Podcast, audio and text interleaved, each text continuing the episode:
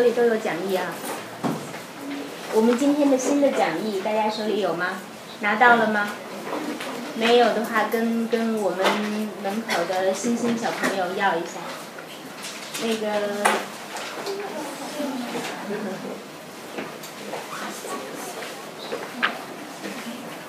跟上次是一样的吧？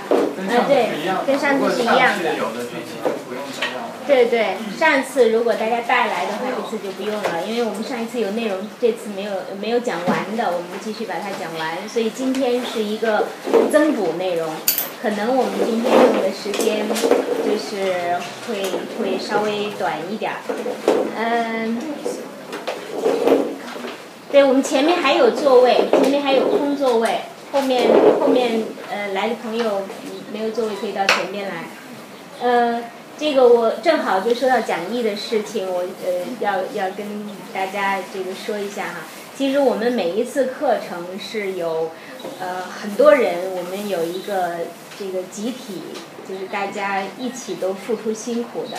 就是大家每每一周拿到这个讲义的时候，就是我们的呃设计师，还有我们嘉陵馆的呃主人。呃，小芳、郝伟他们他们两位，再有现在那个刚才给大家发讲义的欣欣小朋友，就是这个是，就完全是自动的，大家组成了一个一个这个合作链，呃，由呃李谦和和这个程俊他们两位设计完了以后，发给这个呃。这个打印的地方，然后小芳和欣欣他们再去取来，然后折好发给大家。所以每次这个都是这个大家共同付出的辛劳，所以我们要要要对呃这些这些朋友表示感谢吧。就是拿到的时候心里要要有这样的一个嗯一个一个观念。呃，我们。呃，浮生六记这一次课程已经进行到今天是第三次了。本来我没没想讲这么久，就觉得两次可能能够能够结了。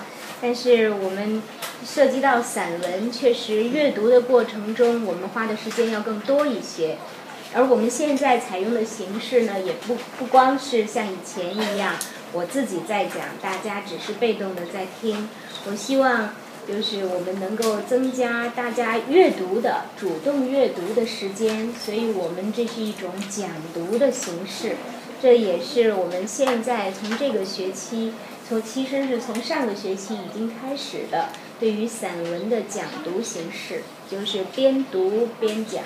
大家如果在过程中有什么意见、有什么感受，也都可以这个表达出来。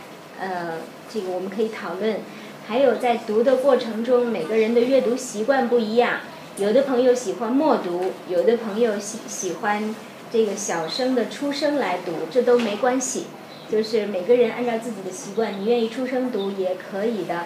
那么主要是我们能够达到一个阅读的效果，就是大家能够有增加一些呃我们的古文的阅读经验。呃，这也是我们在课上开始开始读的目的之一。嗯，那么就《浮生六记》而言，我们之前从这个是从这个《闲情记趣》开始讲起的，是从第二卷《闲情寄趣》开始讲起的。那么呃，然后下一次上一次讲了，就是他的第一卷，呃，《归情记乐》。闲情寄趣是记沈三白这位读者从从小到大他的生活中，他的艺术眼光，他的这个富于情调的生活方式，他不落俗套的审美观念。那么这些观念其实都表现在他日常生活之中，甚至这个一茶一饭、柴米油盐。这个行动、坐卧等等，那么所以就使我们了解到，在明清时代开始出现了一批一个这样的新的阶层，这个阶层的人，他们是过着，就是他们的生活方式是融艺术的态度和寻常的家常的生活内容为一体的。那么，呃，这就使我们的呃历史上，我们的文化史上，诞生了中国这个中国的古典生活之中，生活的最为生活方式最为微妙精致的一个人群。这就是我们所说的明清小品文所反映出来的，就是明清的文人的生活方式。我们现在说要要找回、要寻回和接续起中国人的所谓中国人的呃这个精致的生活。那么我们能够找到的最近的一个蓝本，也是就离我们最近的一个蓝本，也是最清晰的一个蓝本，就是呃明清小品文这一个作者群。呃，那么在在《闺房记乐》之中，呃，沈三白所记述的自己和妻子陈云、陈淑贞之间的情感，他们的情感生活，他们的日常的这个呃夫妻的相处之道，在沈三白晚年回忆的时候，是充满了惺惺相惜的，是两。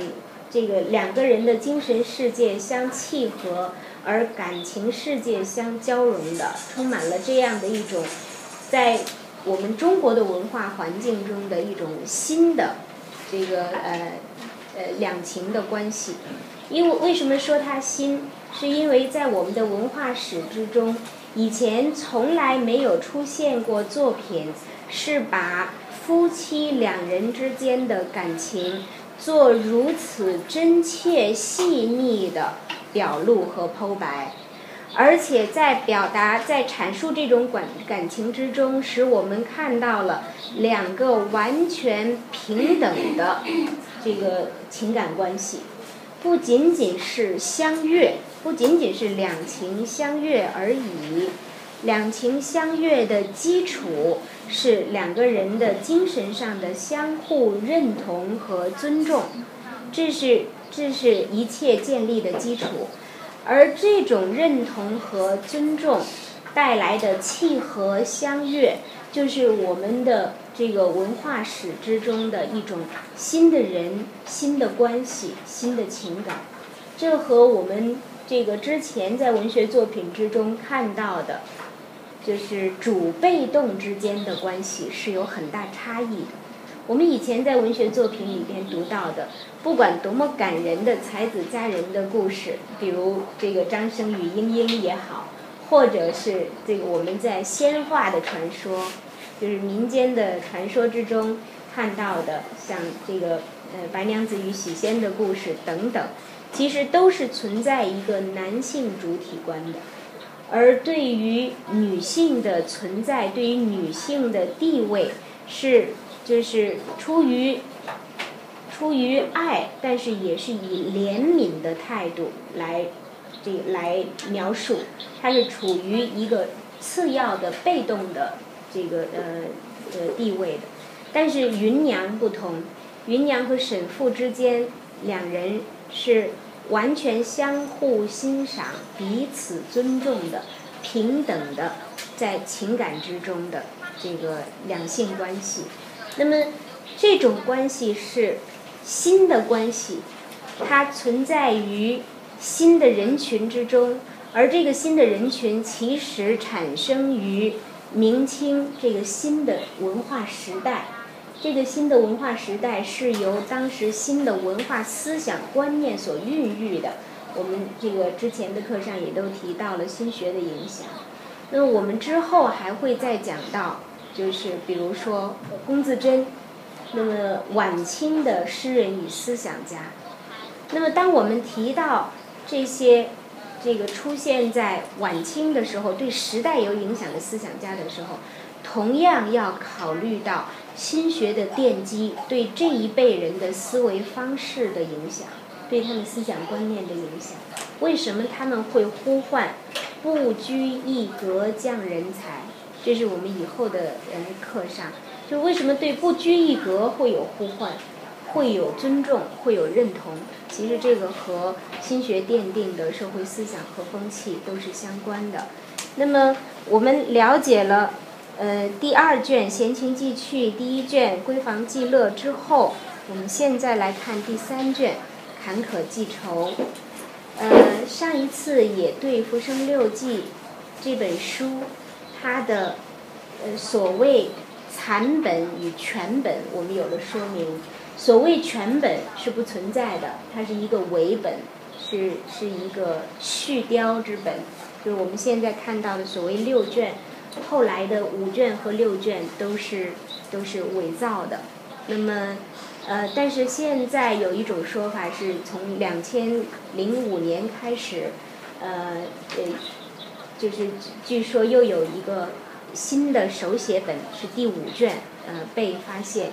现在在两千，呃，就是二零一零年的人民文学出版的本子之中，是把这个新发现的第五卷也纳入到收入到了这个《浮生六记》之中，也可以称为《浮生五记》了。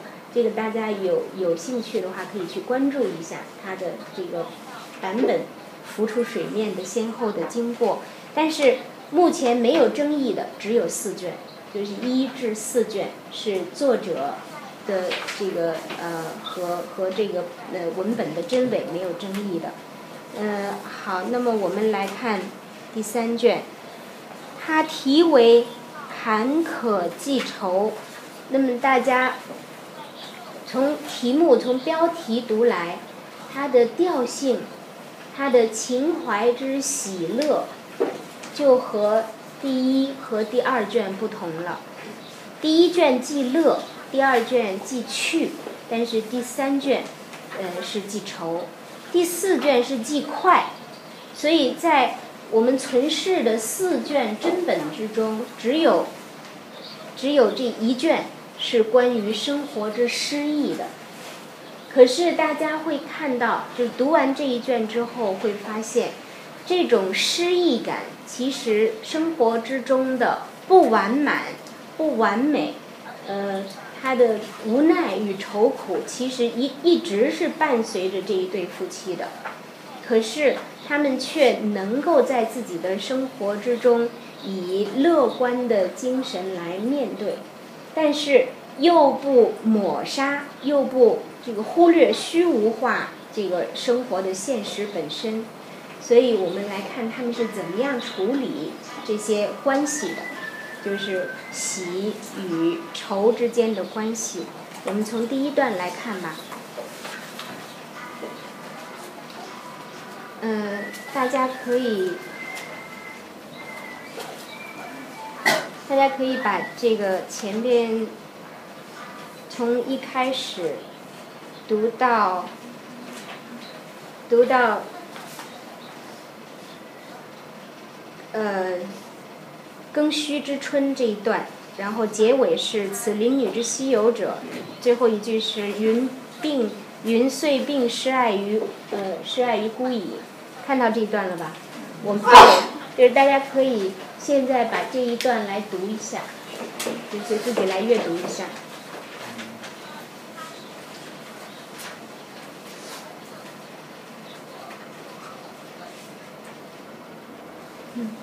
这几段读完了吗？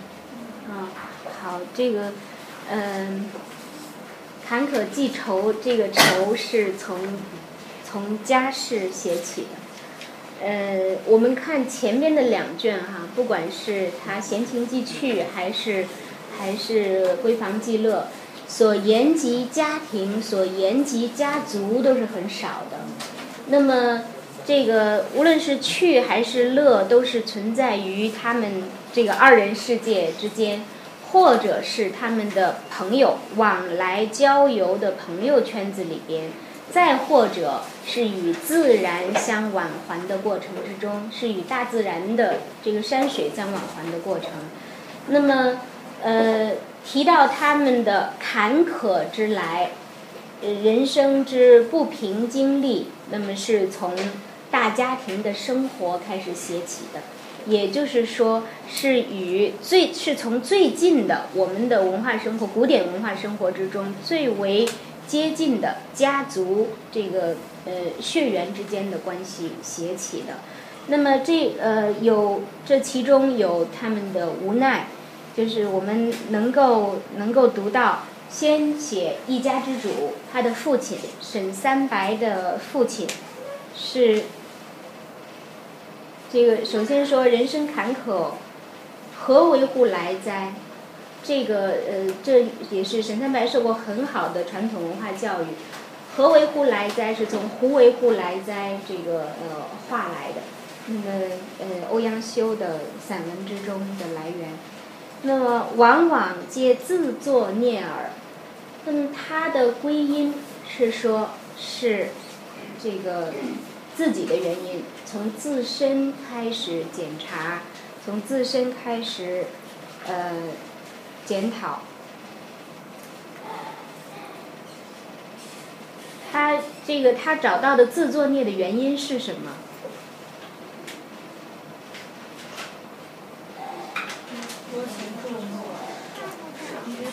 多情重诺，爽之不济，转因之为累。对，这个就是大家要记住他对自己的行为方式的分析。那么，呃，坎坷，既言坎坷是夫妻两人共同所经历的坎坷。我们在之前曾经说过，就是陈云，呃，作为一位女性，云娘作为一位女性，她的精神世界的真正的形成。塑造其实是因沈三白而成，沈三白既是她的丈夫，又是她的精神导师，是她的生活伴侣。没有沈三白，便没有芸娘，这个她的精神世界的成熟。那么沈三白自身是这样的性格，他说这个多情重诺，爽之不羁。而我们之前在读到这个第一卷的时候。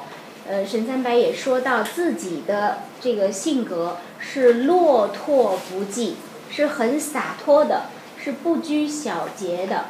那么在社会环境之中，这样的男性有可能无可厚非，被社会所接纳、所容忍。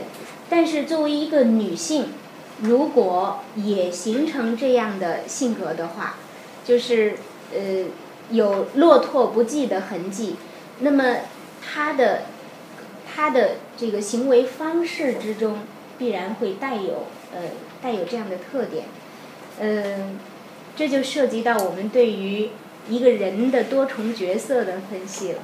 这个先把先把这一段看完，他的父亲沈三白的父亲是怎样的性格？这有一段描述，就是大家对这位老人会有怎样的认识呢？驾夫公这位老人是一个什么样的人？慷慨豪侠，对，济人之难。那么后面都是举例了，成人之事，嫁人之女，妇人之儿。那么呃，是是很好，有豪侠气的一位老人。同时，他也确实，他他有我们在读前面的时候，他认了很多义子。所以他这个沈三白的家里的兄弟的排行，连亲兄弟带这个呃结义兄弟，呃加起来有二十六位之多。那么呃这个是家夫公都他的父亲都会承担一定的责任的。那么所以因为他的父亲所照料关注的人这么多，所以于夫妇居家偶有。偶有需用，不免点痣。嗯，所以这个沈三白夫妇的日常生活，就有的时候会这个捉襟见肘的，呃，会这个呃不敷急用的。但是从这一方面来看，大家也可以读到一个什么样的信息？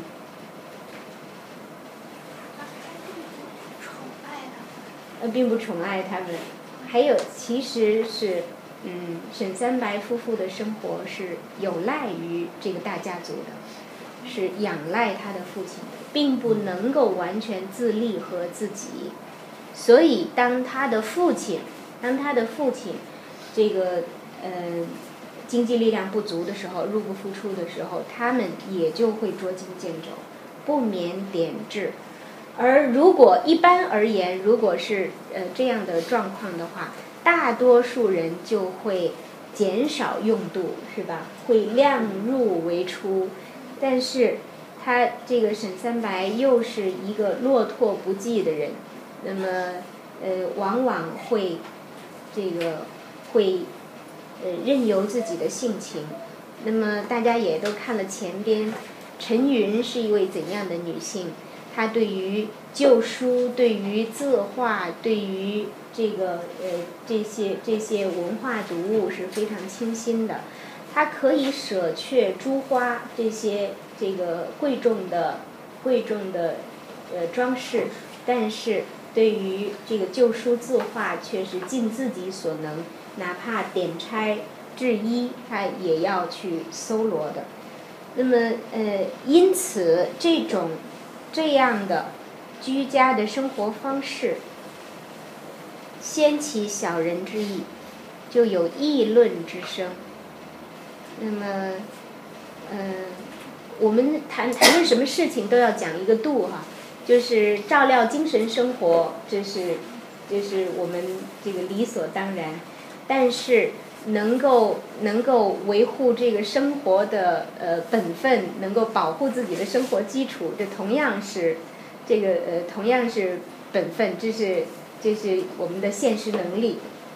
那么先起小人之意，见招同事之机。那么慢慢有外人多嘴多舌之人，有是非人我是非之人开始议论。那么慢慢的。就是家族中人、兄弟之间、家族成员之间，也开始有讥是讥笑，有有这样的批评的声音开始出现了。女子无才便是德，真千古至言也。后边一段，后边一段，其实后边两段其实是。芸娘怎样先失欢于公，就是失去了公公对她的这个喜爱，呃，然后继则失欢于姑，那么婆婆也不喜欢她了，这是一个过程，而这个过程是通过一件事情体现出来的。那么呃，我们刚才都已经浏览过了，大家觉得？这个最难谈的就是家务事，这清官难断家务事，就是是是翁姑之过，还是陈云和沈三白为人子为人媳这个处事不周，这个我们都很难去评价了。这细节之中，其实这个是非往往是没有是非的，只有分寸。那么你你做事的时候是。以什么样的分寸火候去应对的，可能结果就完全不同。那么，呃，这这其中，我们来看，呃，来看这个过程。首先是从大环境而言，环境之中对于对于云娘，是首肯的声音更多，还是非议更多？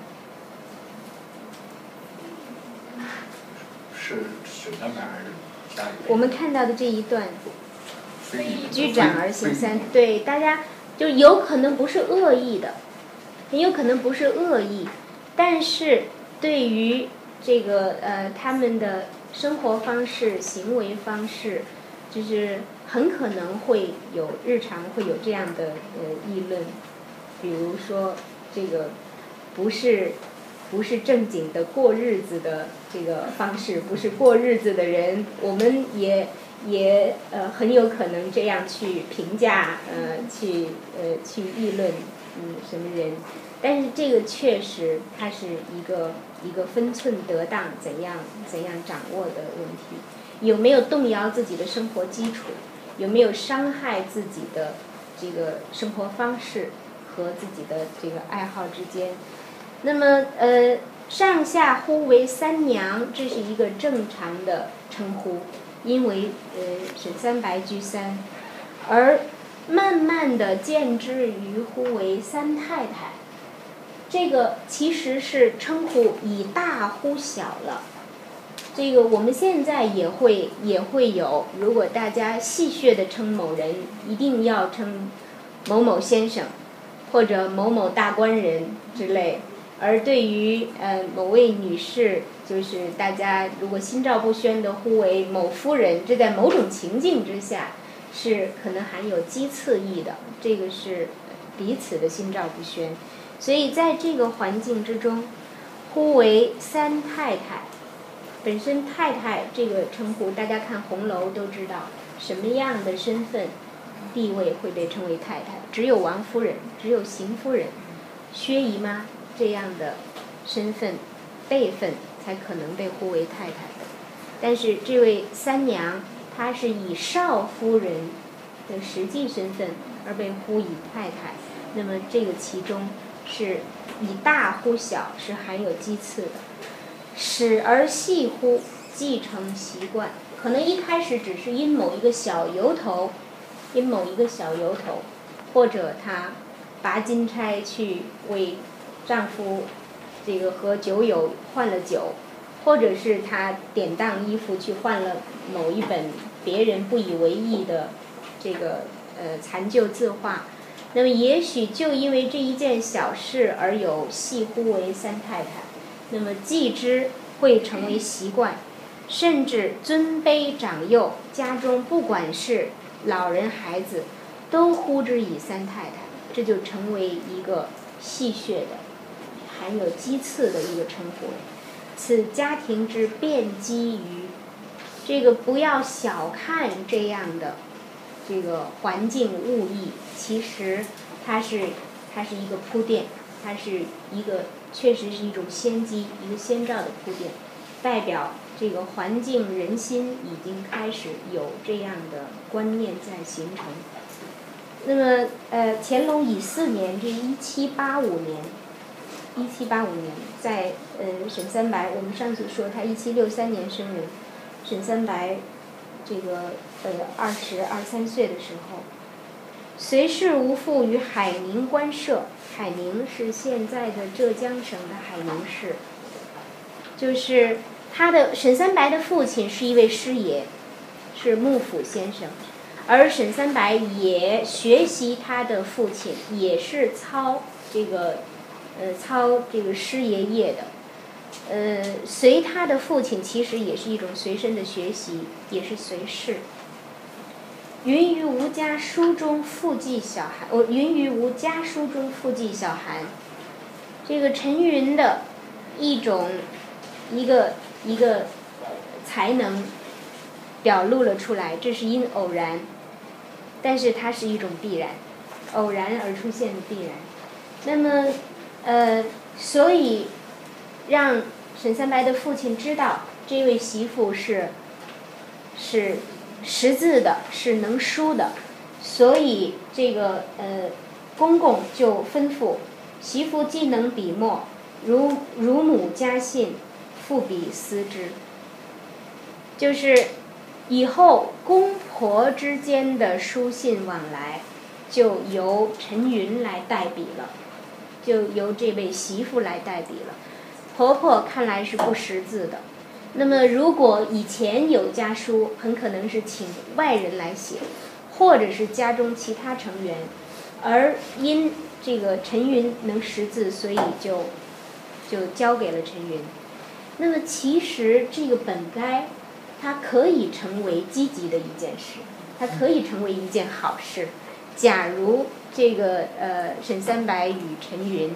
是能够婉言承欢的人的话，就是他们他们做的做的这个能能够分寸得当，呃，但是他却成为为这一对年轻的夫妇招祸的一个一个伏笔。那么，所以后来家庭偶有闲言，这个有议论，吾母疑其术事不当，呃，仍不令代笔。这个婆婆不让呃媳妇来写了，是因为周围的人在在议论。这个议论因何而起？大家可以猜测一下。这里边涉及到多少关系？我们我们现在对这这样的家族关系应该陌生了。其实我们可以讨论一下，这里边涉及到旧家族的多少重关系在里边。翁姑的关系，就是公公婆婆和儿子儿媳之间的关系，还有呢，妯娌之间的，对，兄弟之间的，对，叔嫂之间的，对。还有还有一重，其实在这个旧家族之中是不能对，就是主仆之间的关系。那么呃，这个确实是人多口杂，这么多重的关系，其实决定了每一个人在他的身上是有多元角色的。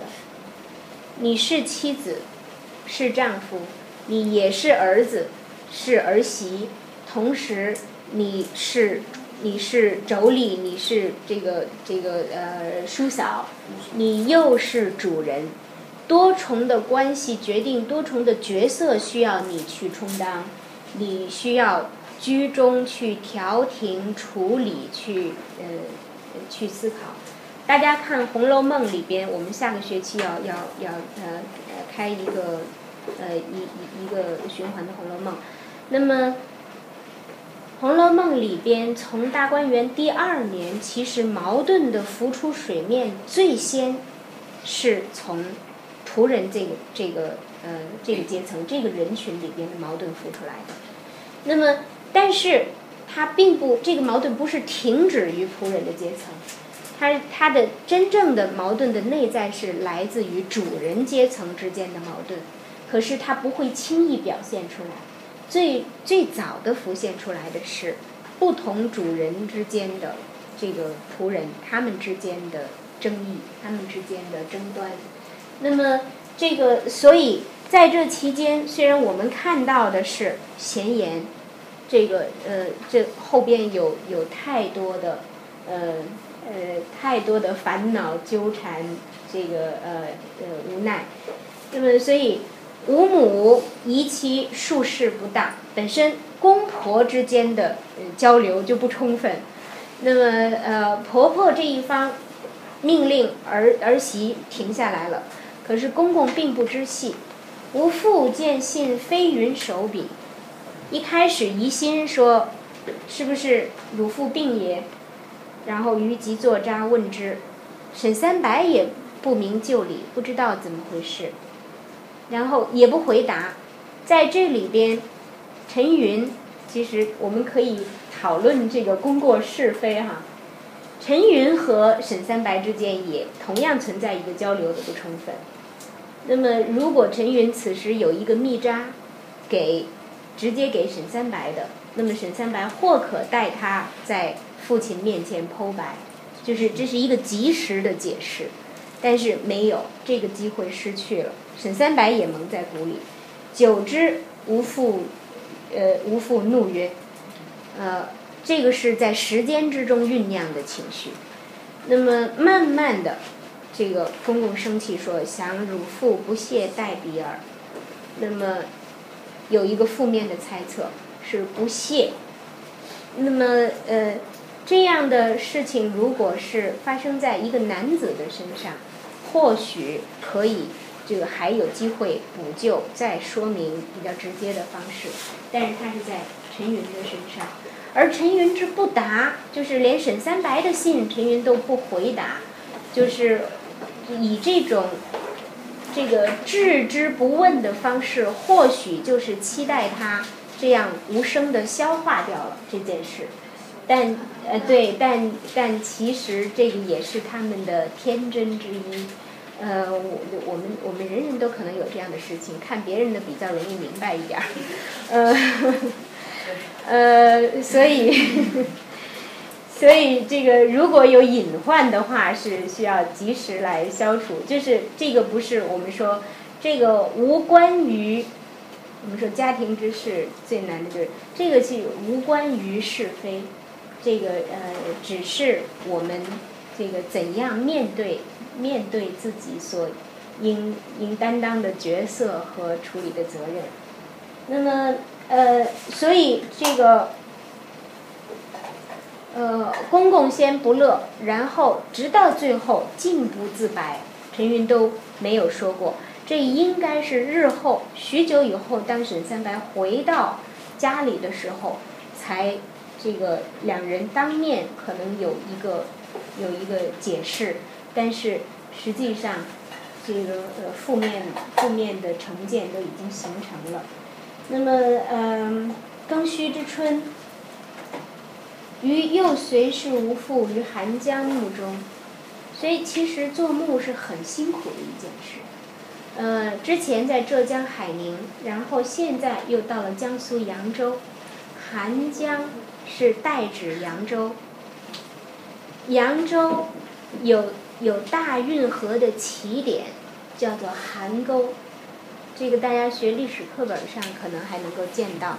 大运河的起点称为邗沟，那么又称邗江，这作为呃扬州的代称。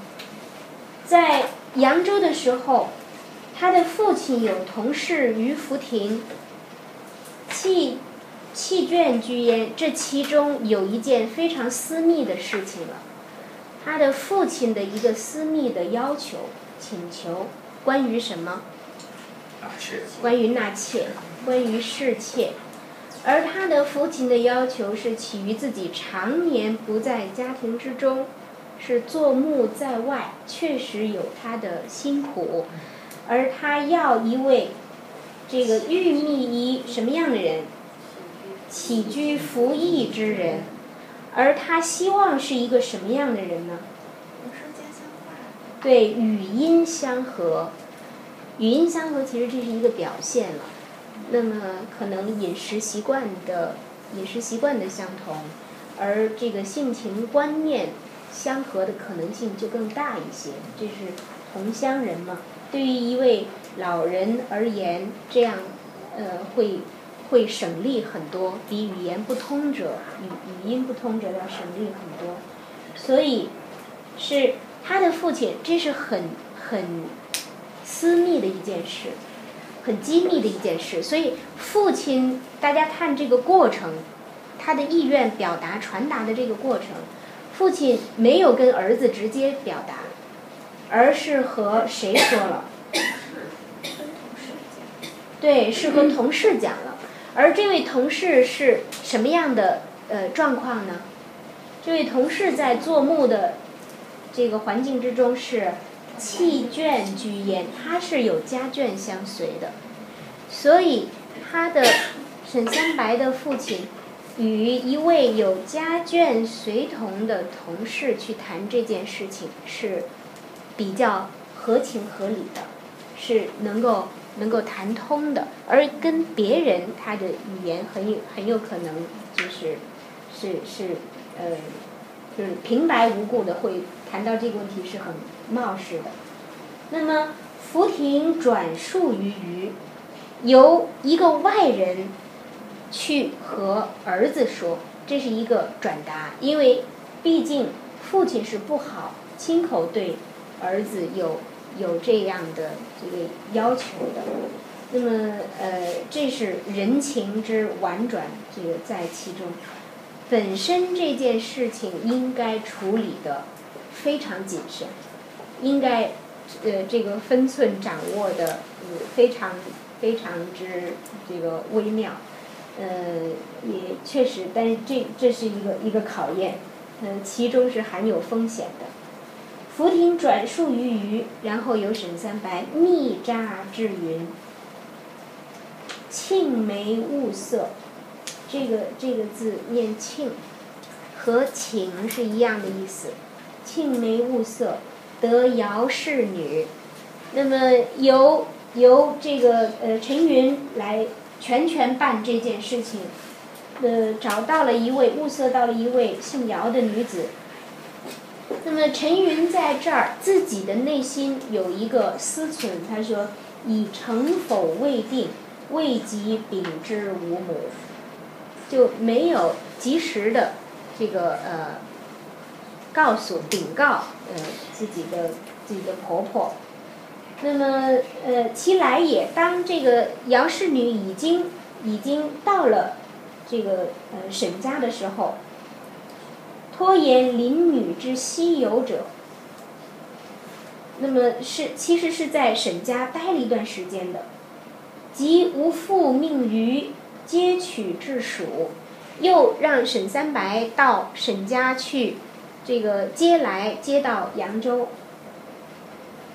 云又听旁人意见，拖延无父诉所何意者，前后所这个这个提出的理由是不一样的，对这件事情的解释是。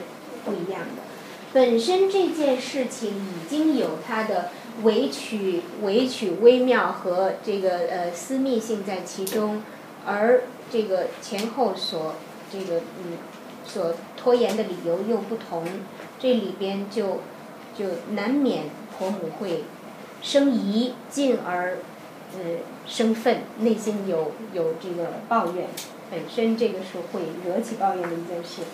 吾母见之曰：“此邻女之西游者也，何取之乎？”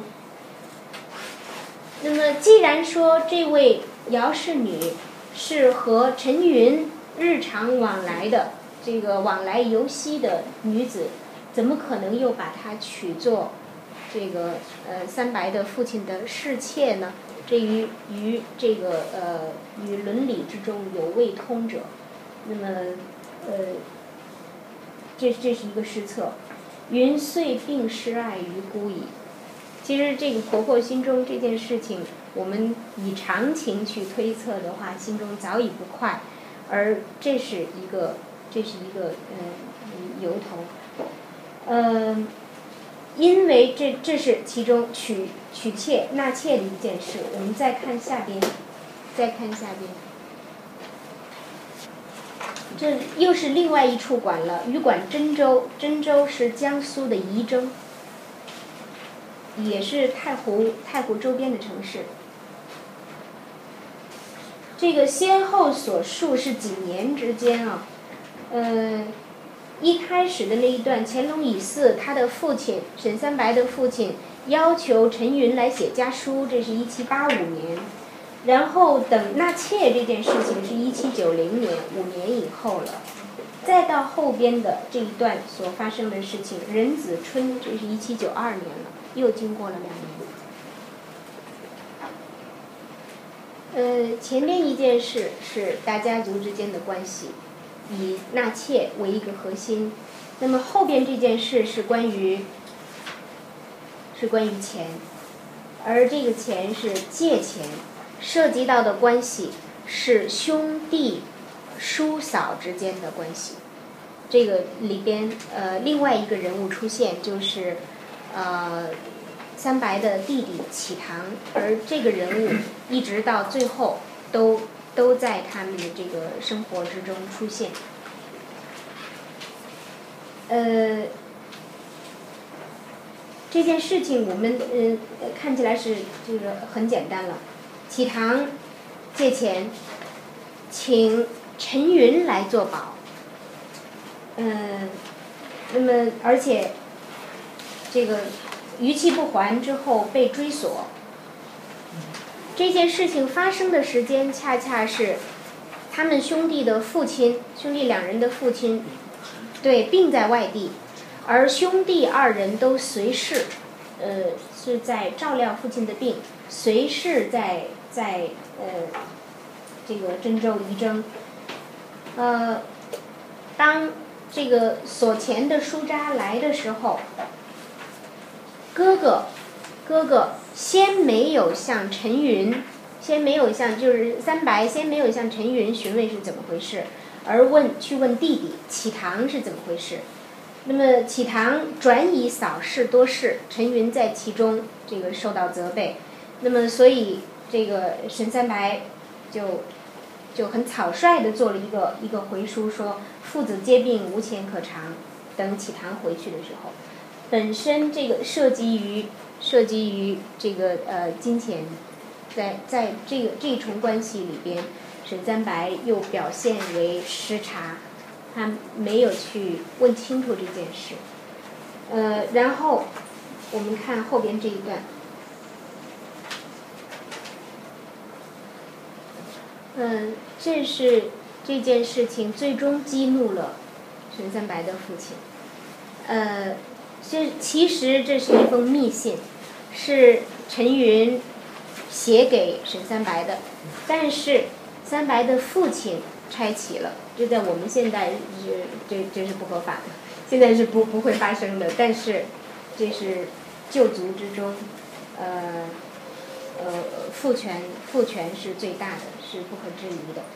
那么，这无父拆之，但是中间陈云有他的，有有他的呃不慎重，他呃确实这个表达方式有有他的问题。他说：“令堂以老人之病，皆由瑶姬而起。”呃，或许这种这样的方式和性格是受沈三白的影响。他称令堂，就是说你母亲，你的妈妈。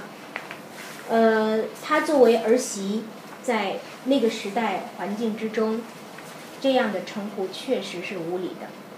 那么，她应应称姑，应称这个母亲，这是他们共同的母亲，这是婆婆。令堂以老人之病，皆由瑶姬而起，这是真正的一个，呃，这这是病因，对，因为谈到了瑶姬那位侍侍妾的事情，是。婆婆认为，呃，认为这个呃老爷的病身体都是因为纳妾，因瑶姬，翁病稍全等，这个呃公公稍微好一些，宜密主谣拖延私家，这是这是跟沈三白之间的话，就是让他撒个谎，呃，妾当令其家父母到扬接取，我会让他的父母到扬州来接。使彼此谢责之计也，这其实是他们小夫妻之间的这个权宜之计打算，但是没想到这个就这样泄露了。吴父见书怒甚，呃，当然是非常生气。大家知道这个生气的实际原因其实是，呃，其实是姚姬对，但是他这个以责备。呃，这位儿媳的口实，她选择的理由是汝父被夫借债，这是跟上一段关联了。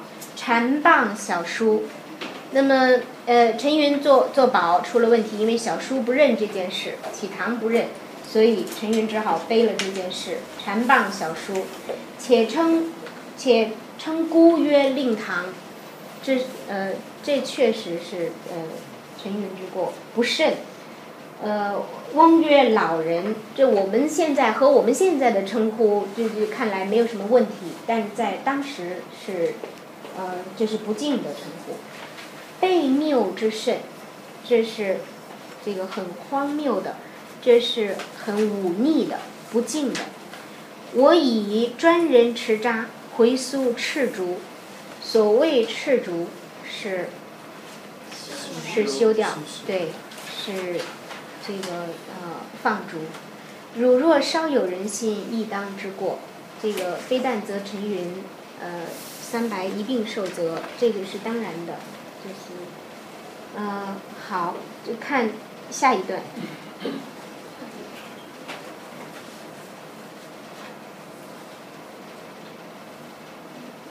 大家把这个后面的两段。后边的两段都连续看了。嗯，即诉书认罪，密记喘归。喘归就是快，迅速的，因为他怕陈云会自寻短见。嗯，幸而是三百比比这个赤书早到。是道家竖起本末，把事情前前后后讲清楚，而家人乃持竹书制，立斥过呃立斥多过很多，言甚决绝。然后陈元泣曰：“切不不合妄言，我确实不应该这样讲话，但阿翁当恕妇女无知耳，就是应该应该呃宽恕我的过失。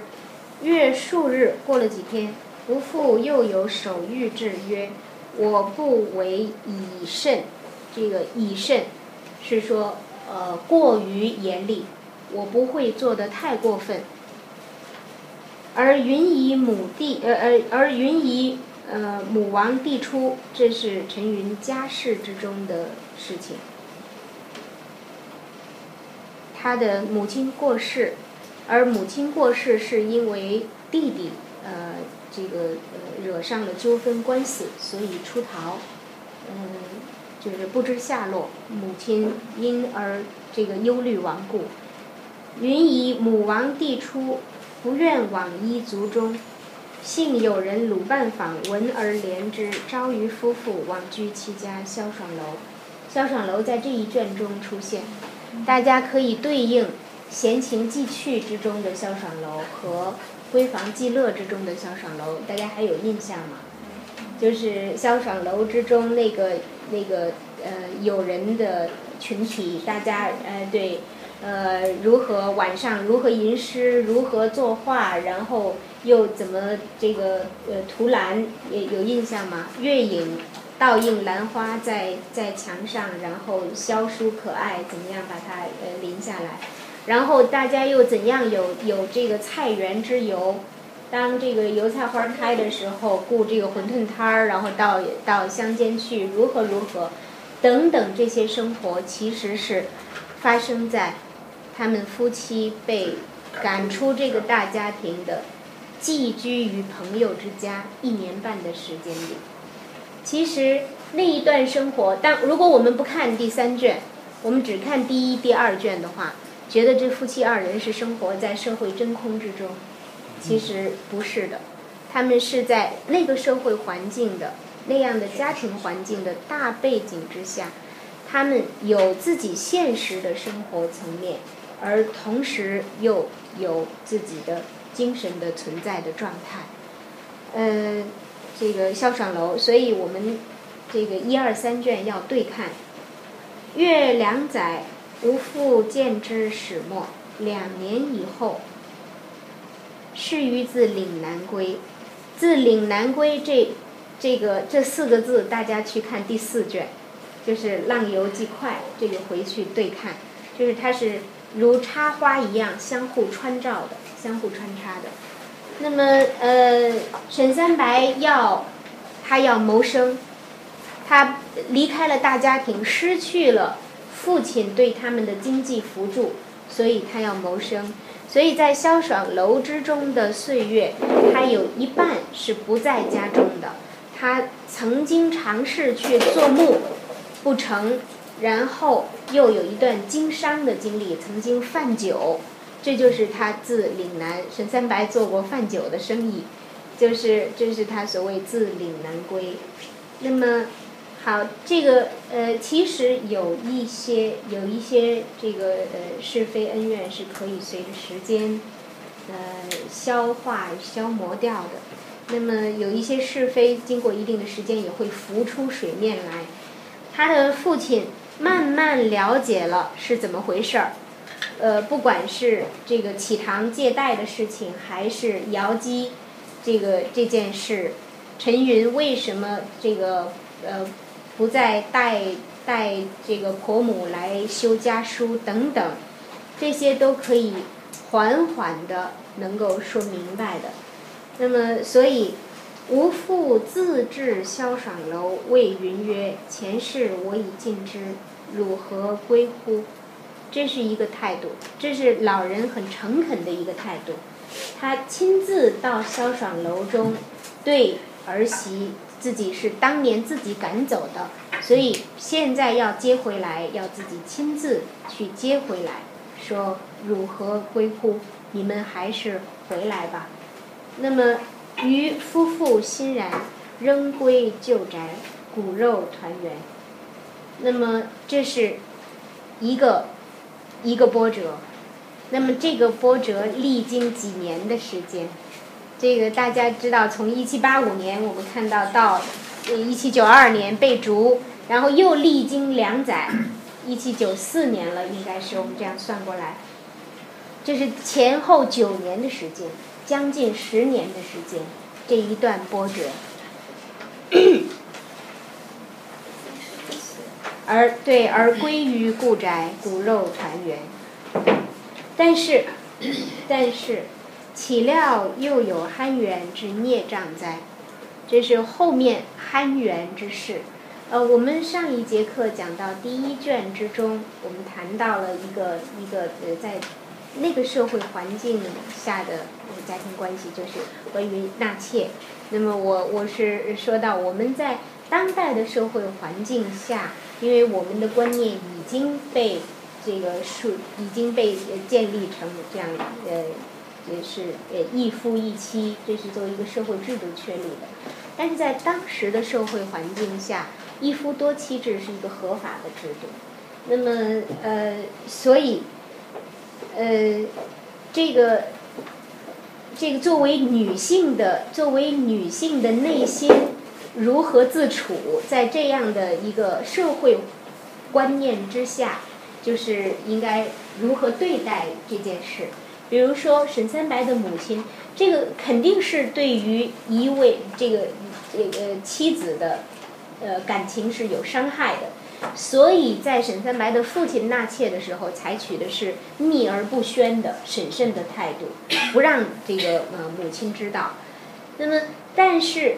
陈云在为自己的这个呃，在纳妾这件事上有很开放的呃胸怀，那么她是积极主动的为自己的丈夫去物色一位美而孕的。这个记得我们上一次讲讲的吗？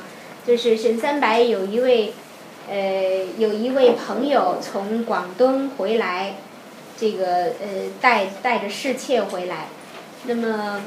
陈云对这位新纳新纳妾的评价是美则美矣，但是这个呃尚未韵耳，没有没有这个呃韵味。呃，我们现在是说可能缺乏缺乏这个修养与气质等等。那么呃，所以陈云他一心之中想为自己的。丈夫来物色一位美且韵的侍妾，这是我们该如何呃理解？那么呃，我觉得这是一种，嗯，就是我们我们现在不能治的一种一种胸怀，就是她她因我觉得自陈云而言，这是对于自己丈夫的一种一种深爱，源于挚爱。甚至可以使他，呃，可以使他超越，就是超越一些我们作为人性的局限，呃，女性天生的对于，不管男性还是女性，就是我们人类对于感情的独占欲，而，而能能够就是呃能够明确呃妒忌心，而希望让。自己所爱的人拥有最好的一切，也许这是他的初衷。那么，而且陈云从始至终的努力，甚至最终为此而而这个中途夭折，这个其实证明他的这个心愿，他的这一番用心不是假的，而是真的。他确实是有有这样的呃意愿。那么憨元这件事，我们从从头看。大家读，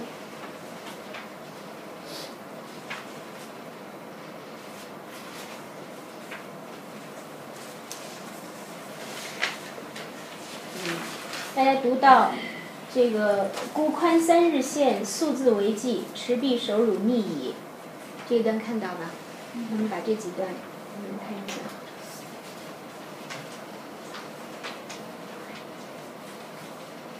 嗯。好，我们如果看完了这这几段的话，嗯，就是前面一个波折，我们看到因因为大家庭之中的种种关系的纠缠琐碎而起，而而这这其中他们呃夫妇就其实其实各自嗯如果说到这个恩怨是非各有责任，这个我我们一会儿有有什么意见我们可以讨论的。那么呃，第二个这个大的变故的呃引起伏击，是因为呃憨元一位叫做憨元的女子，大家在第一卷之中应该能够看到憨元，她是她的身份是什么？她是青楼女子，她是一位呃一位歌妓，而且她的母亲这个本身就是歌妓，她她是呃。这个呃，母母亲叫做冷香，本身就是有名的。那么在呃，当当这个三白夫妇因偶然的机缘和这个憨元遇到的时候，陈云便呃认定这位憨元就是他心目中所搜求的那一位美且韵者，就希望能够为自己的丈夫呃这个得到他，能够罗致他。如果大家能够呃看到手边还有我们之前读的第一卷的话，就是第一卷之中有一段靠靠后面，就是不知道大家能能不能找到哈，就是呃陈云和和这个呃憨元之间是如何订约的，就是陈云是如何为呃希望得到憨元的诺言。这个，并且表明自己的这个心愿的，他把自己这个腕上的翡翠串、翡翠镯子送给了憨元。那么在在送给他的时候，告诉他说：“玉取其坚。玉为什么被推崇？是因为它的坚硬，而它的坚硬是象征着坚贞，就是不变，就是只要有允诺。”便会持之以恒，便会不会呃改变的，且有团栾不断之意。这个呃镯玉镯是什么样的含义呢？它是圆的，它是团栾不断的，它是这个呃就是头尾相续的。所以他说这个这其中都是象征的意义。你要许下诺言，就要信守诺言。而且这个这个镯子是说夫妻。夫妻呃相守团栾不断。陈云是作为一位小富之家的，是一位小妇之家的呃少奶奶。那么她的丈夫，她她她的这个家族之小妇是有赖于她的公公在外为人做幕，做幕府先生，做参谋而支撑的这个家庭。而她的丈夫本人是没有固定的生活来源，是无法立业的，那么没什么根基可言。可是她却想为丈夫罗致这样的一位，就是对啊罗致这样的呃一位女子。那么这位女子当然资质是出众的，如果她能入陈云的眼眼的话，那么是美且韵的。是一泓秋水照人寒，但是，但是这样的女子，她的这个呃，他自己说：“我母望我奢，我的母亲对我的期待是很高的。”那么，而且还有就是沈三白后来对陈云说的：“说此中人何情之有哉？你是一个重情的人，但是。”在这样的一个圈子、这样的身份、这样的生活环境里边成长起来的人，他的心中有什么坚贞之情的观念呢？你完全是以自己之心来忖度他人之意，你是一个痴情人。可是，你完全是以以对待看待自己来看待他人了。这是陈云的天真，这是陈云内心。他的内心是是非常干净的，是非常呃天真的，呃也是对于社会是有有某种程度的无知的，他不了解这个人的不同。那么，所以我们回来看，就是云素有素有血疾，其实这个呃血疾呃就是。这个出血症，嗯，它可能是咳血，可能是呃吐血，也有可能就是妇科症，就是就是他这个呃呃淋血不止。那么素有血疾，以其弟克昌出亡不返，这个我们呃就是看呃看其他章节的交代。母亲是父念子病没，弟弟出走不知下落，母亲又呃悲伤过甚，呃病亡。那么他因为这样的刺激，所以他这个患上了血疾。但是自从认识了憨元这位女子以后，年余未发，竟然如此。就是这说明这个呃陈元确实对于对于汉元这件事情，他是动了心的，是发自内心的，竟然会使他的使他的呃呃病体有所好转。于方信其得良药，而憨为有利者夺去，最终的结果是这样的：以千金作聘，且许养其母。这其中可能是憨元自己的意愿。也可能是迫于他的母亲冷香的意愿，因为这个冷香的晚年终于能够能够有所依靠，对家人已属沙扎利利益。这个沙扎利是一个典故，大家如果看唐传奇的话，其中有一篇叫做《柳氏传》，姓柳的那个柳，杨柳的柳，《柳氏传》，嗯。这是以中唐时期大历年间的一位著名的诗人，叫做韩翃。韩翃就是呃，这个有他他有一首呃著名的诗，就是呃春城无无处不飞花，寒食东风御柳斜，就是这位诗人，不知道大家有没有印象？日暮汉宫传蜡烛，轻烟散入武侯家。而其中最著名的一句就是“春城无处不飞花”。那么，这位韩翃作为男主人公，他曾经有一位这个呃有一位有一位相爱慕的青楼女子，呃姓柳，唤为柳氏，那么称为章台柳。大家知道“章台”这个这个词是是青楼所在之处。那么呃，但是安史之乱发生之后。柳氏与韩红失散，那么安史之乱平复之后，这话说话已经是四五年后的事情。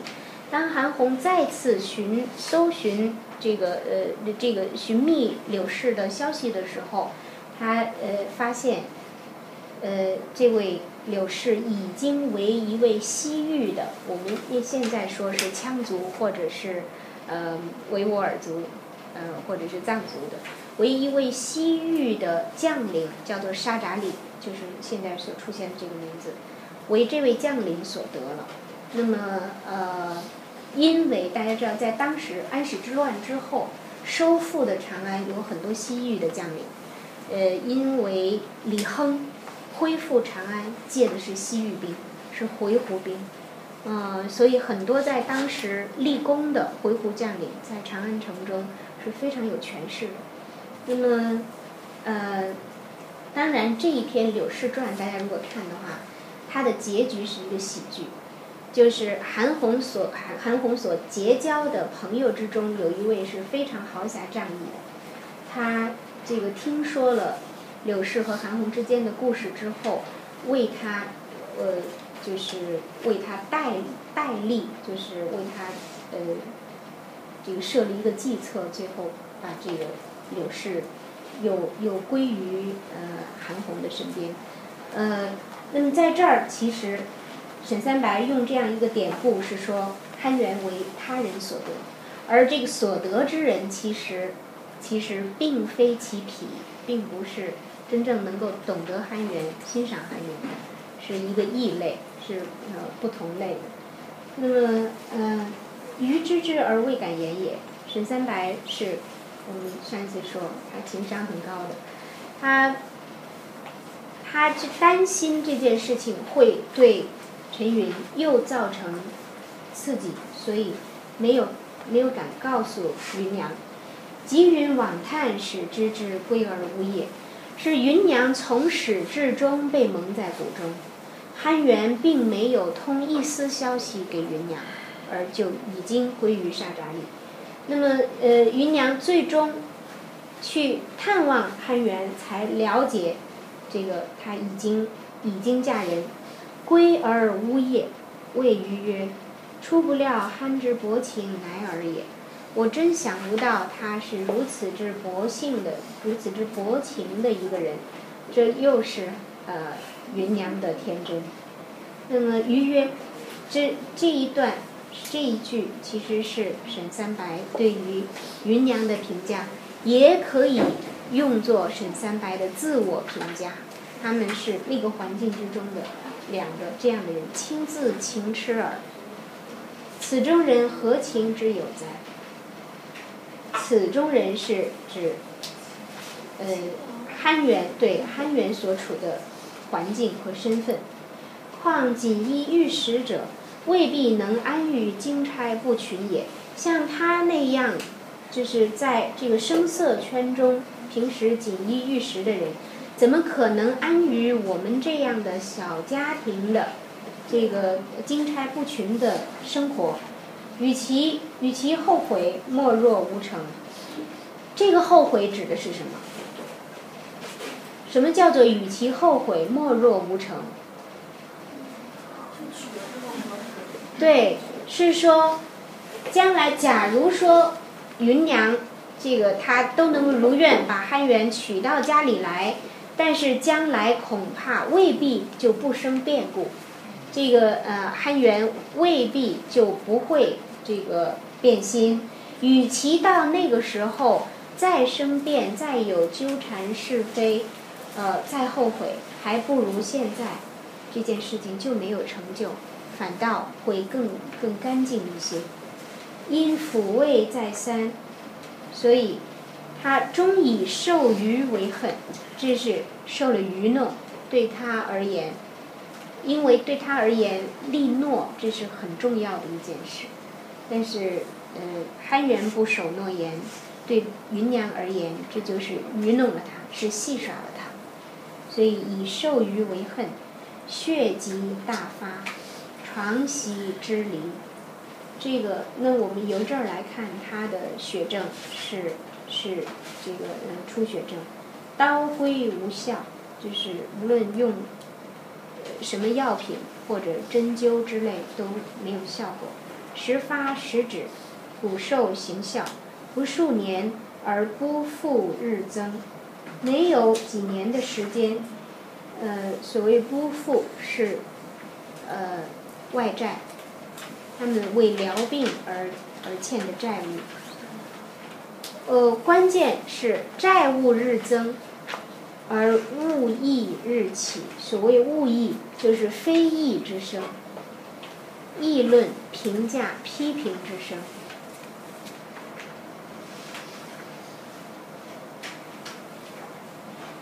那么结果已是这样，而老亲，这是指双亲。又以蒙记一端憎恶日甚，毕竟这是超越当时的礼法太多的一件事情，就是芸娘与与青楼女子呃相蒙为为姊妹，那么憎恶日甚，余则调停中立，以非生人之境也。沈三白在其中，这个。呃，往来调停、平衡这呃这期间的关系。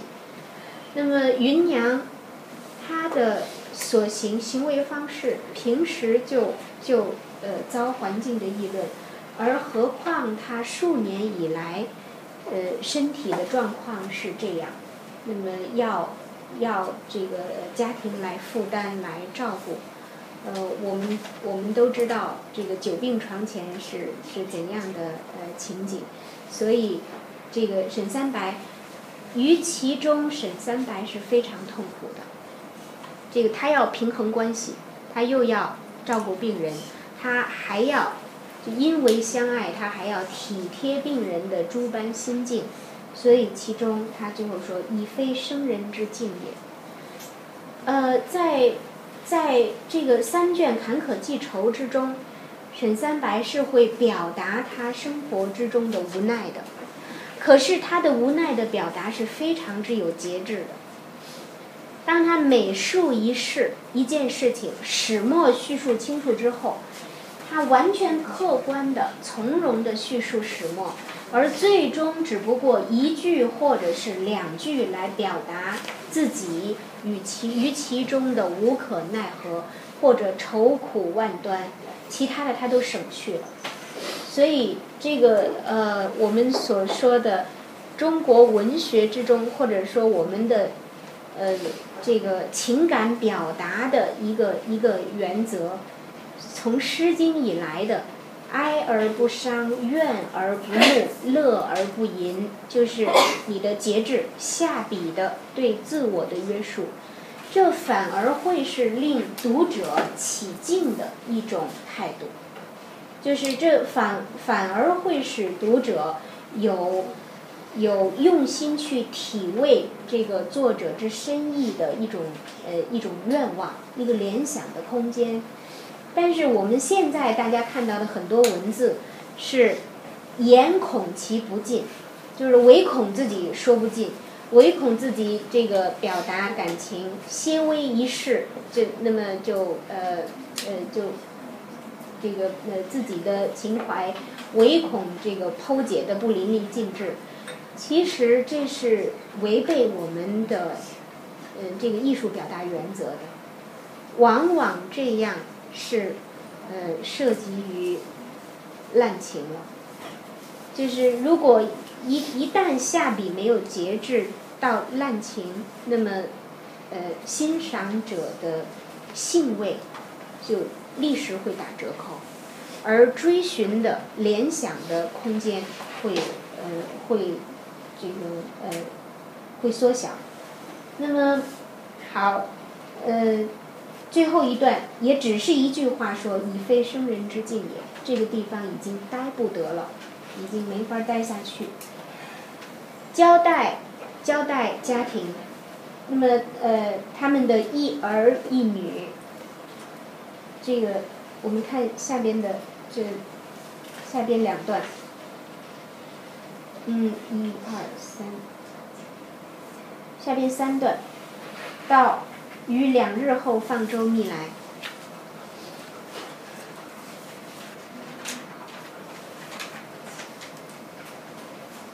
我们比较快的看这几段哈，嗯，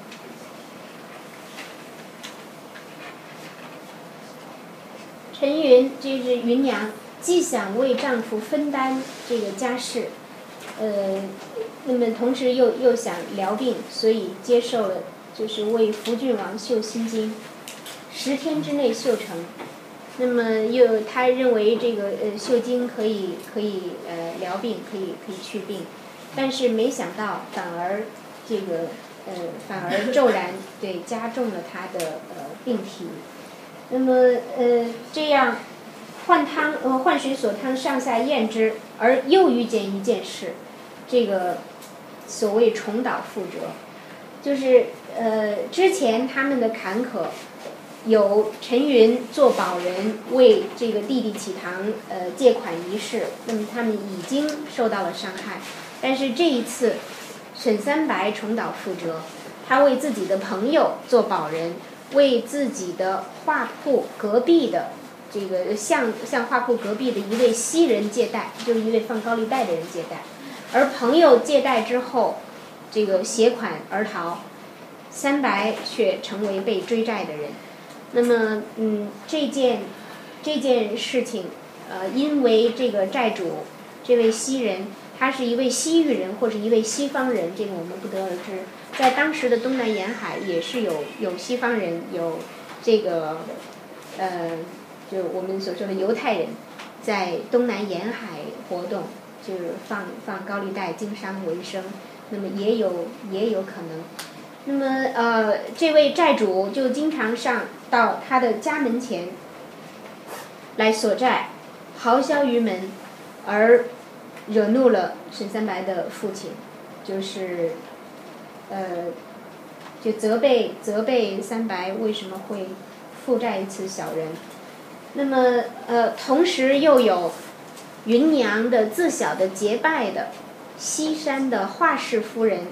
遣家中的佣人来慰问芸娘之病，那么被呃父母知道之后，以为是憨元派来的人，那么就又重新把这个这个呃旧账翻出来说，这个汝父结盟昌妓如何如何，汝亦不思其上滥无小人。那么这这毕竟其实冰冻三尺非一日之寒，这是这一点点积累下来的，终于又到这个无可修复的时候。不能够相容，那么呃，再一次，这是第二次，夫妻二人被逐出家门，孤宽三日线，素字为记，持笔手辱逆，呃，再迟就就去呃就去告你忤逆，忤逆在我们这个过去的呃法典之中是可以被问罪的，那么，所以与这个是他们，接下来是仓皇出逃。大家可以把后边的这这几段呃看一下哈，就是他要逃到哪儿，选择的方向是呃这个西山，对华夫人处，要到乡间去躲避，同时调养。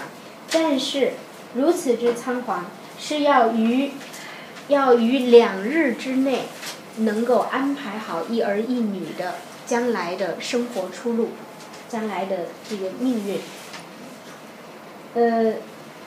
匆匆，我们我们这个把下面浏览一下，匆匆把女儿嫁掉，但是这是，这是也是选择了，呃，素来，这个呃对他家女儿满意的一位朋友家，是一向就想要和他结亲的，但是两日之内要要把亲军女儿接走，在他家做童养媳，长大再成婚。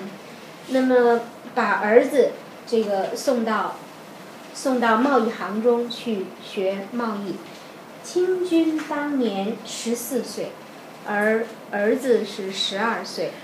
那么，在这个呃天亮之前，在天亮之前，我们往后翻，时更时庚申之腊，呃，念无也这个字，二十这个字念念。就是念书的念，这个意思就是二十二十五，腊月二十五，这是这个年份是一八零零年。那么这个，所以他们要于明日五谷悄然而去，这是这个啊嗯半夜半夜三更的时候，五谷天是三点三点钟左右的时候。余曰：“轻病中能冒小寒也。”这个陈云陈云说：“死生由命，无多虑也。”没有没有办法。那么，呃，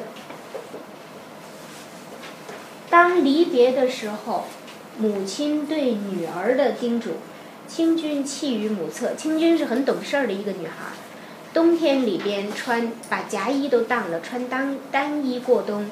呃，冻冻的鼓励，但是还说嘴上还说不冷，是为了希望为父母分忧。这个呃，所以我们这个当痛定思痛的时候，一定一定要权衡好这个呃生活与精神之间的关系，要这个权衡好责任，就是我们我们。我们生而为个人，为为天然人，但是我们这个其次的责任是家庭人。于家庭之中，我们是是夫妻，是人子女，但是同时也是人父母。那么这这些角色责任，这个大家都是要要权衡，要担当，要担当起来的。那么呃，一人之不慎，其实是。多人，多人之苦果，就是，嗯，就我们在当代社会之中，每个人对于自己的呃生活之中的权利，呃呃，这个发言权、话语权是在我们自己，所以就更加要审慎的运用这个权利，来来这个担当自己的生活和责任的。呃，清君弃于母侧。芸娘和女儿的诀别的，呃，诀别的一段话。乳母命苦，坚毅情痴，这是他们夫妻两个人共同的自评以及对对方的评价。故遭此颠沛，幸汝父待我厚，这是一生之中的幸运。此去可无他虑。那么，所以我的前途你们不用担心，父亲会好好照顾我。两三年内必当布置重圆，这是这个呃骨肉之间的呃意愿。汝治汝家，这个须尽妇道，勿似乳母。要你你你要呃该怎么做？就是母亲有一些教训在这儿。汝之温姑，以得汝为幸。就是本身这个呃，本身公公婆婆是相中了亲君的，是呃，所以这个前提前提条件是好的，必善事汝，一定会一定会你的处境还是不错。那么，嗯。好，就是他是后面是一些一些呃叮嘱了，等我们走了以后，能够顶闻祖父可也。其实他们走的时候是提前已经秘密的通知了通知了呃父亲，那么只是彼此这个心心照不宣，他们是一次躲债出逃，而呃那个呃装作父亲不知，其实其实是了解的。将交五谷，暖粥共啜之。那么这是一个和和前边呼应了。云抢言笑曰：“昔一周而聚，今一周而散。若作传奇，可名吃粥记矣。”这一个玩笑之中，其实是有若许的心酸的。那么可以作为一个我们对于欧亨利的小说的评价，所谓含泪的微笑。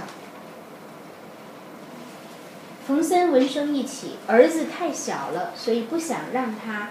知道这一段聚散的辛酸，不想让他了解始末。那么他醒了，深曰：“母何为？”梦中叫这个半醒半梦的时候说：“嗯，妈妈要怎么样？”是告诉他要出门。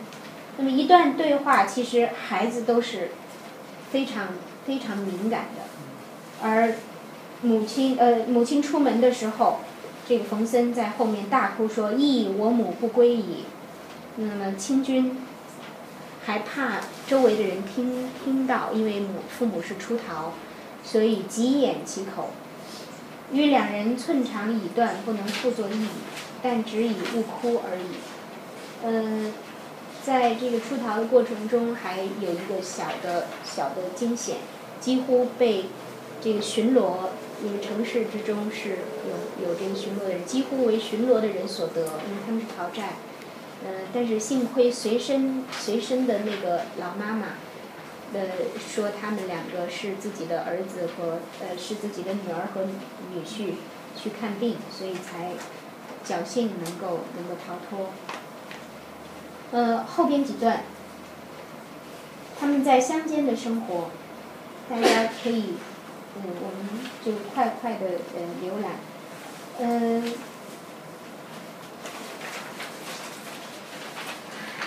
呃，这期间，沈三白有两次艰辛是关于讨债，就是其实他们如何能够懂得讨债呢？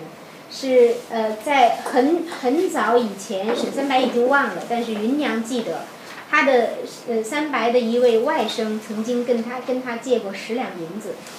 而而此人现在在扬州，这十两银子对于他们现在而言是很重要的，所以这个呃沈三白从这个无锡附近动身前往呃扬州去去这个讨要这十两银子，但是往返两次都没有能够都没有能够把这个呃这个钱全数讨回来，呃我们往往后翻，呃。在在这个西山，其实呃芸娘已经恢复的不错，但是毕竟依朋友而居，并非久长之举，所以这个他们后来就这个呃一起搬到呃搬到呃扬州，那么但是最后芸娘也就没于扬州，她去世在这儿。呃，华夫人在临别的时候赠给他们一个一个这个小童，一个小小仆人，来照顾他们的起居。但是当呃当呃三白第二次去讨债的时候，芸娘一个人这个病体在家，已经是呃已经是冬天，已经是隆冬时节。那位小童又把这个家中仅有的一些这个呃一一些物品都卷裹而逃。那么呃，当三白回来的时候，这个呃芸娘已经自己涕泣数日。呃，芸娘是是内心这个她她是很敏感的一个人，这个心比较重，所以常常要要三白来宽慰。芸娘担心。这个小童逃脱，那么华氏姊妹会怪罪到自己的呃身上，那么三白为之开解。但是不久之后，我们我们看后边，往后边看，嗯，他他顾罗即反，能找到这一段吗？顾罗往下边数数段，对，顾罗即反。云正形容惨变，羞羞涕泣，是说这个呃阿双阿双逃跑了。那么自此以后，他的病情，然我们看最末这一段的最后，然自此梦中呓语，常常会说胡话，就是时呼阿双逃矣，或呼憨何负我，还是憨元的那一段那一段孽缘不能忘，且病势日益增矣。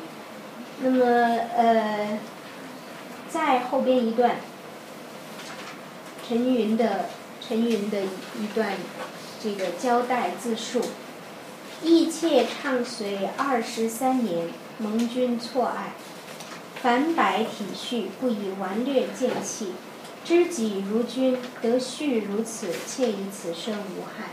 就他们的感情而言，他已经无憾了。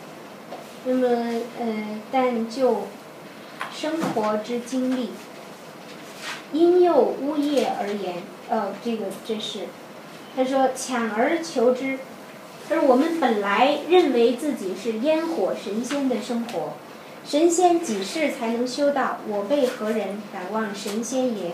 抢而求之，至至干造物之际，这个是，呃，太求完满，以至于违背天道。即有情魔之扰，总因君太总因君太多情，妾生薄命耳。呃，其实这段话如果换一个时代环境来讨论的话，就就未必在当时那个环境之中是这样的，就是所以嗯，就我们每个人的生活对这个所享有的自主权而言，就是我们要感激当代环境。所以，呃，这个呃，拥有时要要珍惜啊，嗯，这个我们当当我们来来阅读我们的古代的经典的作品的时候，往往会有神游于古代，或者我要回到哪一个时代这样的呃这样的呃期待，这是就我们的最高的文化作品呃所提供的境界和文化文化呃环境而讨论的。但是如果我们回到那个时候的现实生活，大家要想有多少重我们现在所不熟悉的呃责任角色要我们去担当，大家都可以能够能够很自如吗？我要我这个呃自问，我是自问未必。总因君太多情，妾身薄命耳。那么呃，因因而呜咽而言。人生百年，终归一死。今中道相离，他已经知道自己这个年命不久了。呃，再看下段，抢位之，三白安慰他。所以，沈三白总是处在一个去去调节、去抚慰、去平衡的呃这样的角色。清定八年，燕燕欲绝者屡矣，今何忽作断肠语耶？呃，我们已经这样的日子已经这么多年了，但是现在为什么要说这样这样的呃话？其实疏解他。陈陈云是说：“连日梦我父母放舟来接，闭目即飘然上下，独行云雾中，待魂离而躯可存乎？”那么这是一段这个呃夫妻夫妻的最终的这个最终的对话。呃，陈云有交代说，如果我不在了的话，那么你要再去找德容兼备者，另续德容兼备者，这样就可以这个来以奉双亲抚我遗子，妾意瞑目耳。那么呃，三白说，果中道相舍，如果我们真的会分离的话，生离死别，断无再续之理。曾经沧海，除却巫山。嗯，这个下一段是陈云的离世，所以执手而更欲有言，仅断续别言来世二字，然后发喘口径，两目瞪视，千呼万唤亦不能言。这是陈云之谢世。嗯，绵绵此恨何其有极？嗯，就是沈三白一定是已经肝肠寸断。但是他的表达仍然是娓娓续来，仍然是有节制的。我们记得上一段，呃，上一节课我们说到，他们夫妻之间曾经有来世之约。这个呃，三白曾经刻两方图章，愿生生世世为夫妻。三白执其朱文，而陈云执其白文。但是他生未卜此生休。就是我们最重要的中国人的观念是这样的，是今生今世最重要，把今生今世过好，这个呃，再谈来生来世无妨。呃，那么所以一切都是在在眼前，在脚下。那么呃，好是。我们往后看几段，就因为时间不多哈。呃，芸娘末后，沈三白为其守丧，到他他们有这个民间是有有这个回妻之说，就是有有这个回煞之说，就是呃呃，就是他这个亡魂会会呃回来的，呃，所以那天都应该避开。但是沈三白。自己，他为了期望能够再见芸娘的魂魄，所以他守在守在这个地方，守在屋子里边。到最后最后一段，就是呃呃，他中间描述了其中的过程，就是呃所见的有什么异象。那么呃，他的他的朋友最后都服于胆壮，都认为他胆子真大。但是不知于时亦情痴耳，呃，一一时情痴耳，就是我我确实只是因为内心太痴了，就是希望再见他一面而已，而不是胆子有多大。自云去云娘去世以后，这个三白有梅妻鹤子平，就是他依据林和靖的梅妻鹤子。以梅为妻，以鹤为子，其实是立志不再不再续弦，所以给自己取号为梅毅。所以我们由此而知，这个是呃浮生浮生六记之传，这个完是一种完全民间的自觉状态，而不是一个而不是一个这个呃文化行为。那我们能够知道这部书的作者。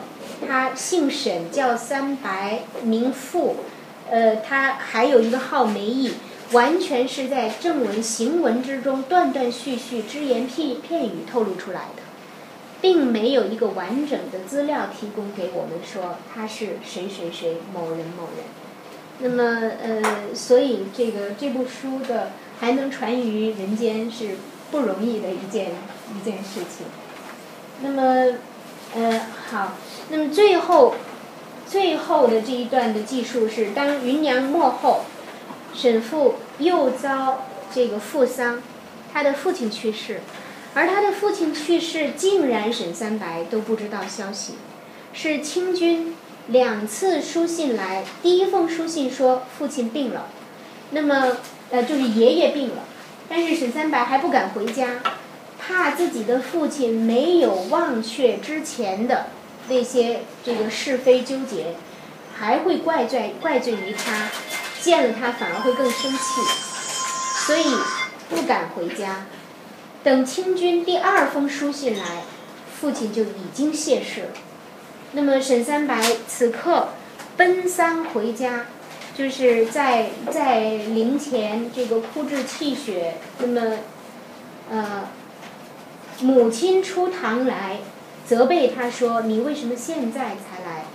这个原来是弟弟和弟媳，就是启堂和启堂父隐瞒了这个消息。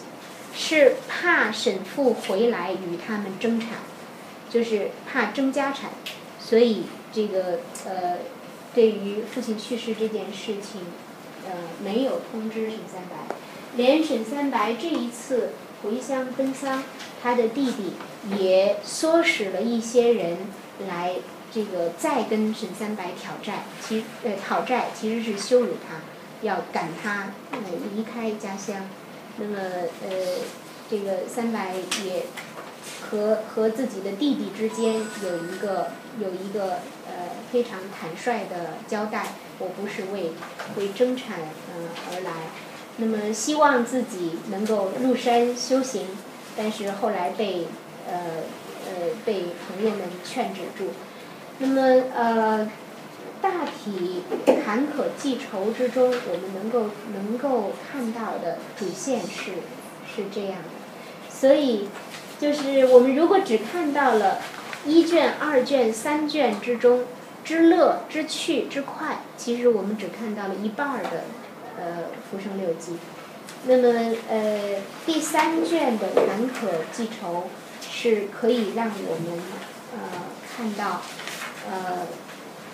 以以沈复和芸娘为代表的，呃，新生成的这这一个知识群体，这一个有着精神生活追求的呃群体，在当时，但是他们的社会行为能力尚未成熟，就是其实这是一个尚未成熟的人群，他们刚刚开始追求个人的精神的逍遥与自在。呃，在世俗生活之外而开辟出来一个一个这个呃精神生活的领域，但是他们还没有学会如何平衡这两者之间的关系。那么，大家如果看我上一次带来了呃这一册书，这是在三十年代的时候呃所出的一个版本的复排，但是它是它是这这一个盗版。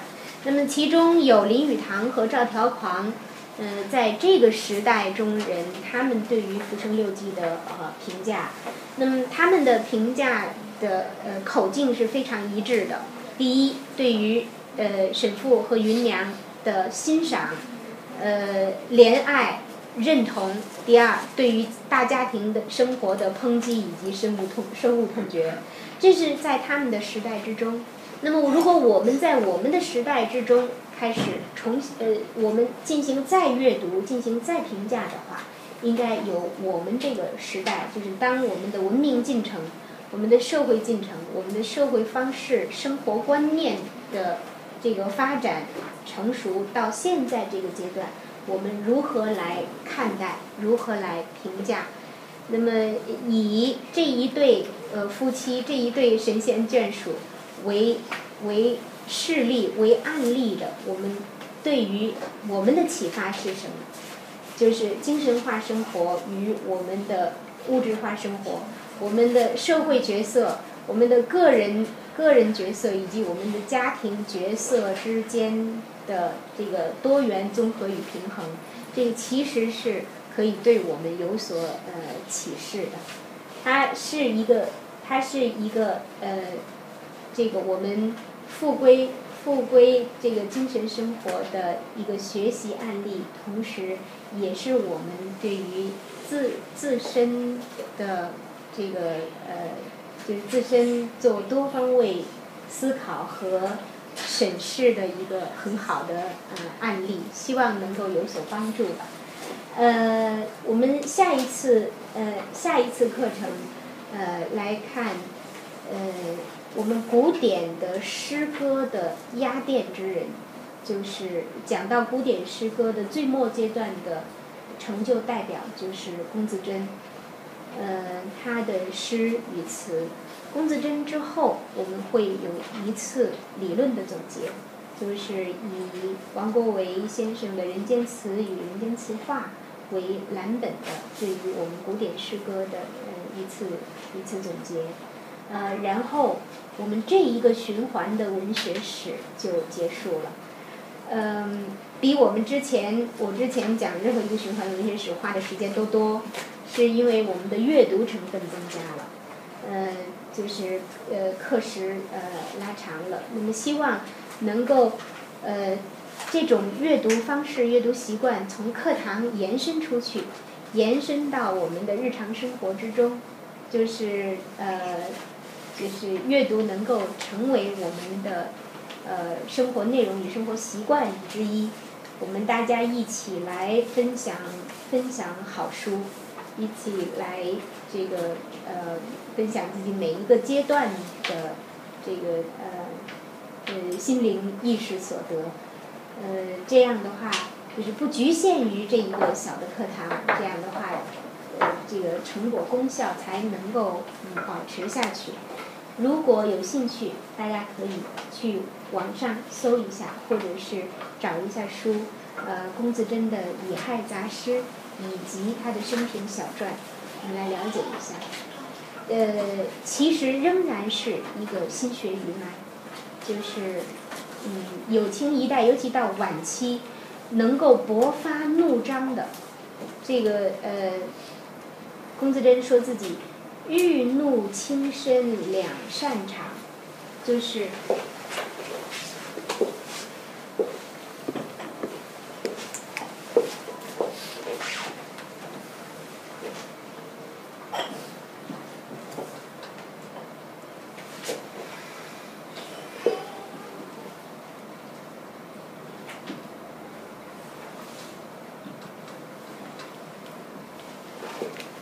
欲怒轻身两擅长，轻身所谓沉静，欲怒所谓这个呃性情发扬。那么呃这一流的人物在清末其实是很有特色、很有代表性的一个一个呃知识分子人群。呃，既有沉静的理性，同时又能够就是又追求呃。保有和发扬个性，所谓欲怒轻身两擅长这样的呃人群，在清末其实已经形成了这样的时代的氛围，在呼唤改变，在呼唤社会打破这个打破沉闷的积习，而有一个清新的空气、清新的局面的出现，才会有这样的呃人群的出现。所以大家可以通过《乙亥杂诗》来呃做一些了解，嗯，那么今天的课程就到这儿，嗯。下课